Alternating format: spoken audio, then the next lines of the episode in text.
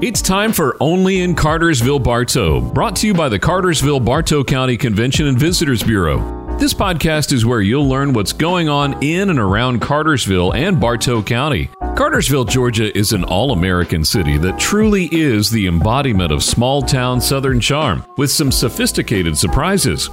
In today's episode, we're going to take a look at some of the African American history in and around Cartersville and Bartow County. Our very own African American Heritage Trail encompasses many historic locations.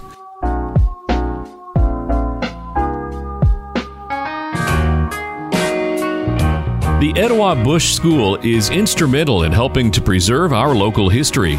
Well, my name is Alexis Callahan, and I am co owner of Etowah Bush School. Um, my husband, Dr. Sean Callahan, and I um, created Etowah Bush School about four years ago um, in the hopes that we could help with local organizations um, in rural African American areas preserve their history, preserve and celebrate their history.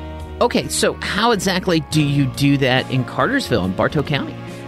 Yeah, so um, there are numerous ways that we do that, but mostly we try to create community events that allow the community an opportunity to not only share their stories of um, rural African American heritage, but also to engage with um, the history and the preservation. So we do that through community events, we do that through exhibits, um, temporary exhibits at um, local museums, we do that through um, talks that we have, um, like discussion talks that we have in lectures. So, in various ways.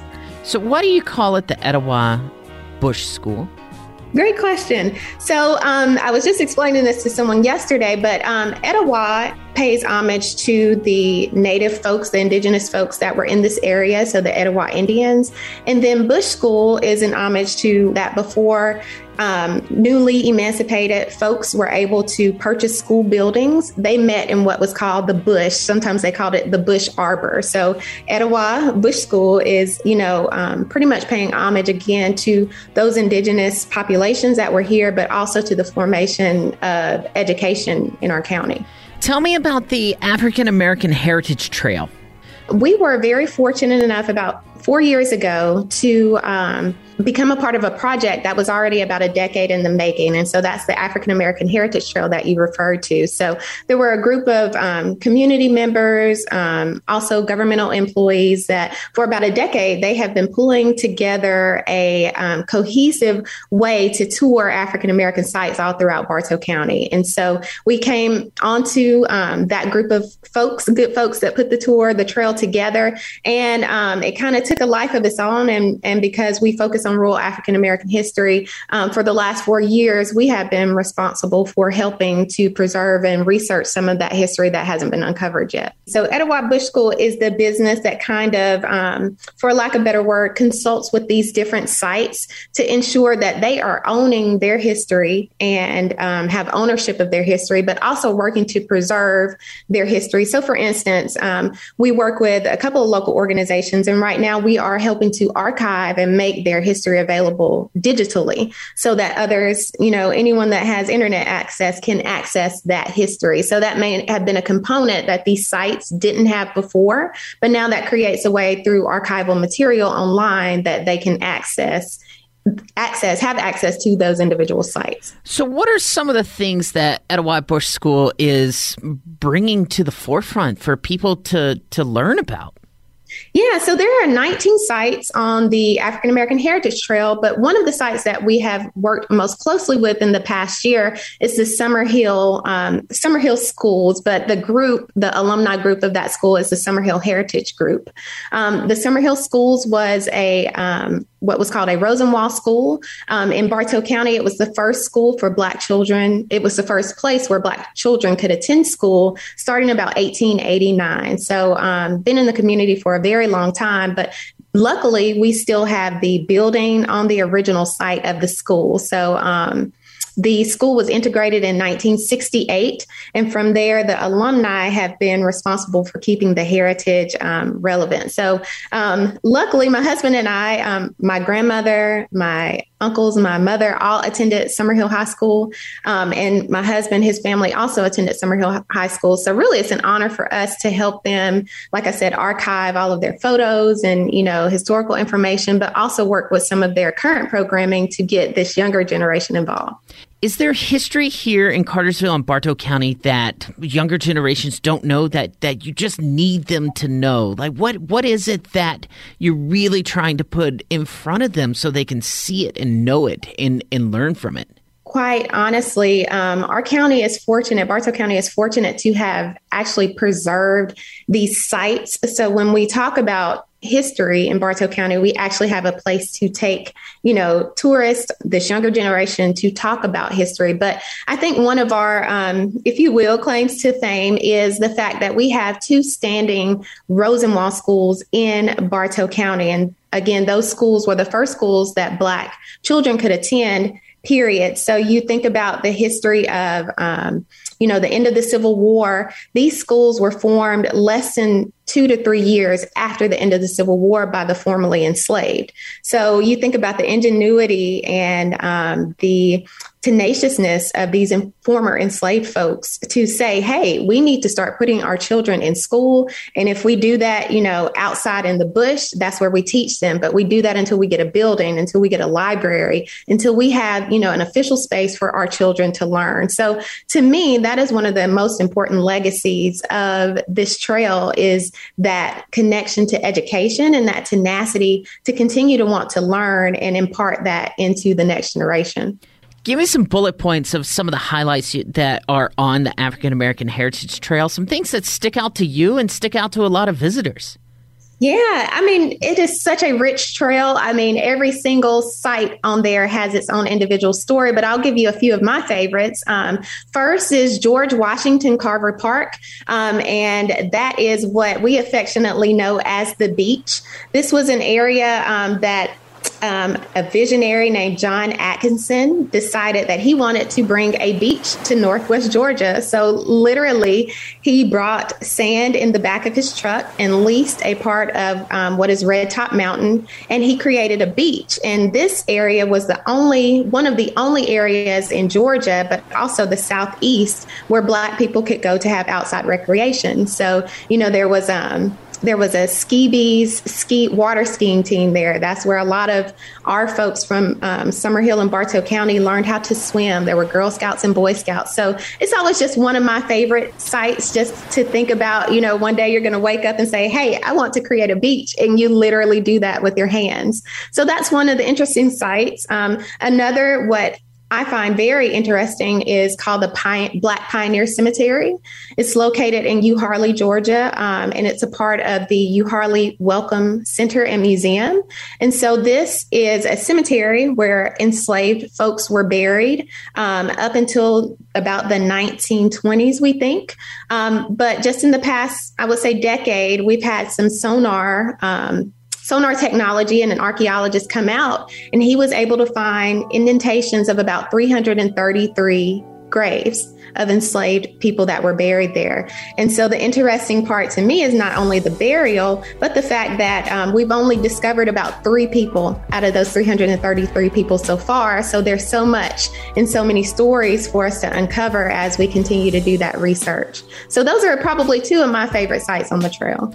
What is it that you want people to get from Etowah Bush School and the African American Heritage Trail here in Cartersville in Bartow County. What what do you want people to take away from it?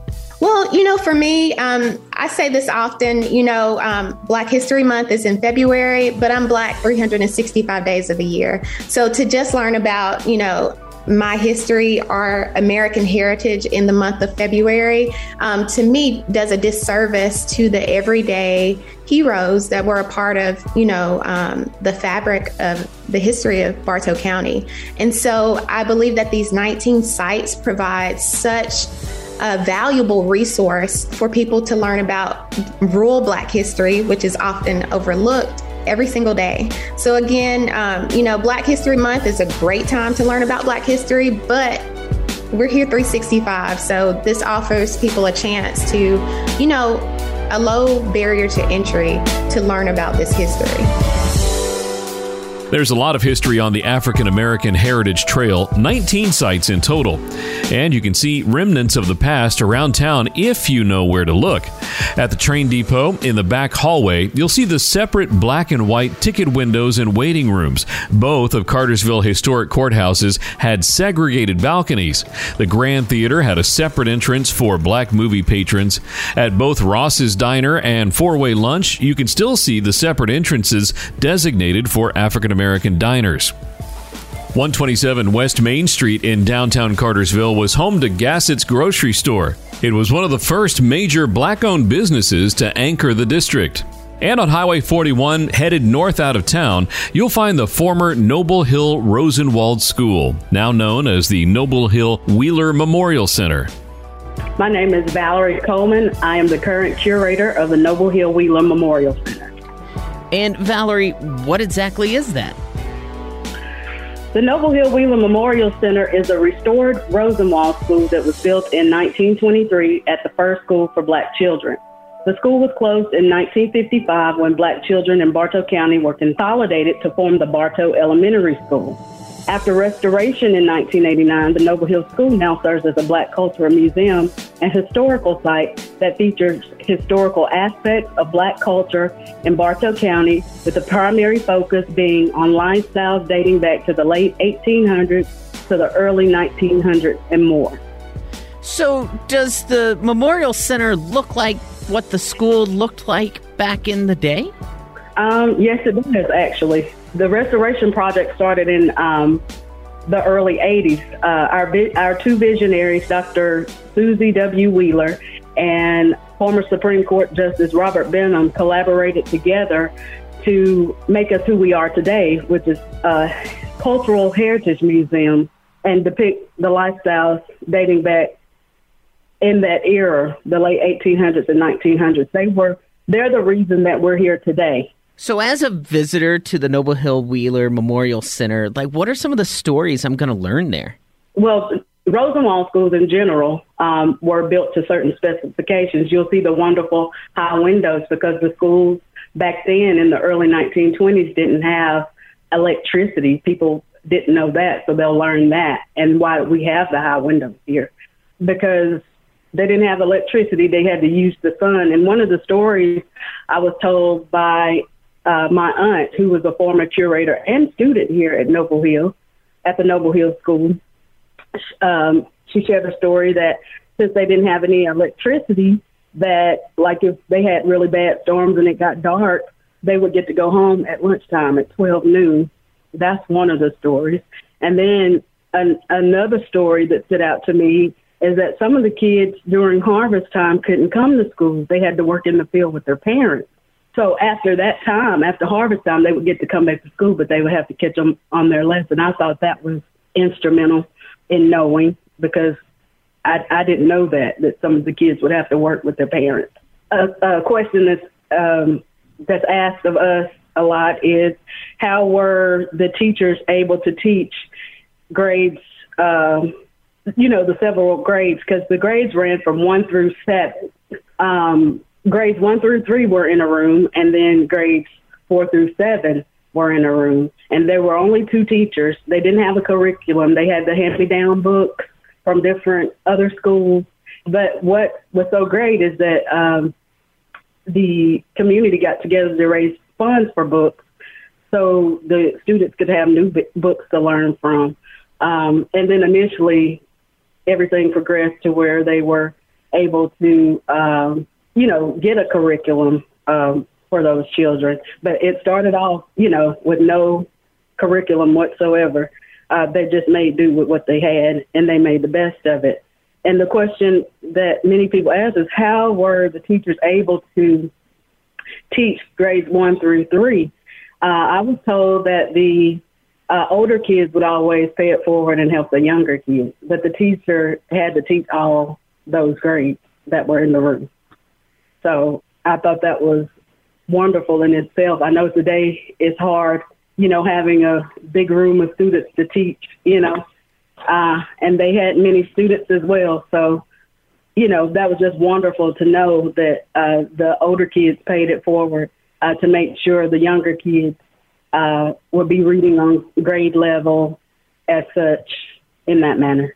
When somebody comes to visit the Memorial Center, what is it you want them to take away from it? I want them to have the opportunity to learn about the history and, of course, the legacy and be involved in the events that we have here because we have several annual programs that we put on. Our Summer Heritage program in June for the kids in the community, and our Labor Day homecoming that's normally in um, September. We have a nice fish fry. Uh, people come out and support by donating uh, money for a plate, and it helps go towards our Unsung Heroes banquet where we honor someone normally in late October, early November who has been a pillar in this community and paid it forward and gave back. We also teach youth uh, in the community um, about Kwanzaa because a lot of people don't know about the Kwanzaa holiday in December. So we normally put on a small program. Is there a piece of Black history here in Cartersville and Bartow County that, that people aren't aware of? I can tell you about, you may have already heard uh, about this, our African American Heritage Trail. We also have the sculpture, uh, the Underground Railroad sculpture downtown that Noble Hill was a part of and working with the community, community and different entities in Bartow County and historical societies. Um, it started from uh, a quilt that my friend Teresa Cook um, put together. We all had a hand in doing a block of it. The different um, historical societies and museums uh, that worked together, we we did the block, uh, and then she uh, sewed it and put it together, made a beautiful quilt, and then um, one of our artists here, Mr. Barry Henderson, um, wanted to make a sculpture. And so now today we have a sculpture depicting that quilt uh, in front of City Hall. So we're elated and happy to have those few pieces in downtown Cartersville area right across the depot and the Bartow History Museum.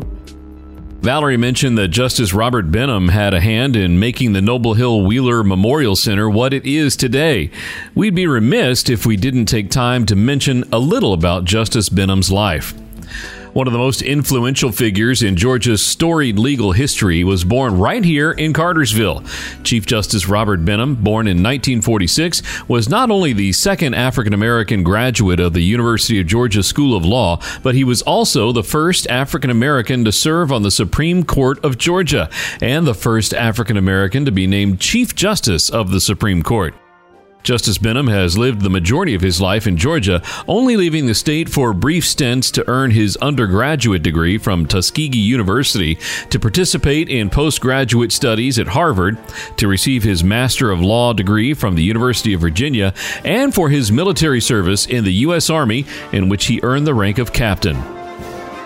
Justice Benham became the first African American to open a law practice in Cartersville. In 1984, he then became the first African American judge on the Court of Appeals.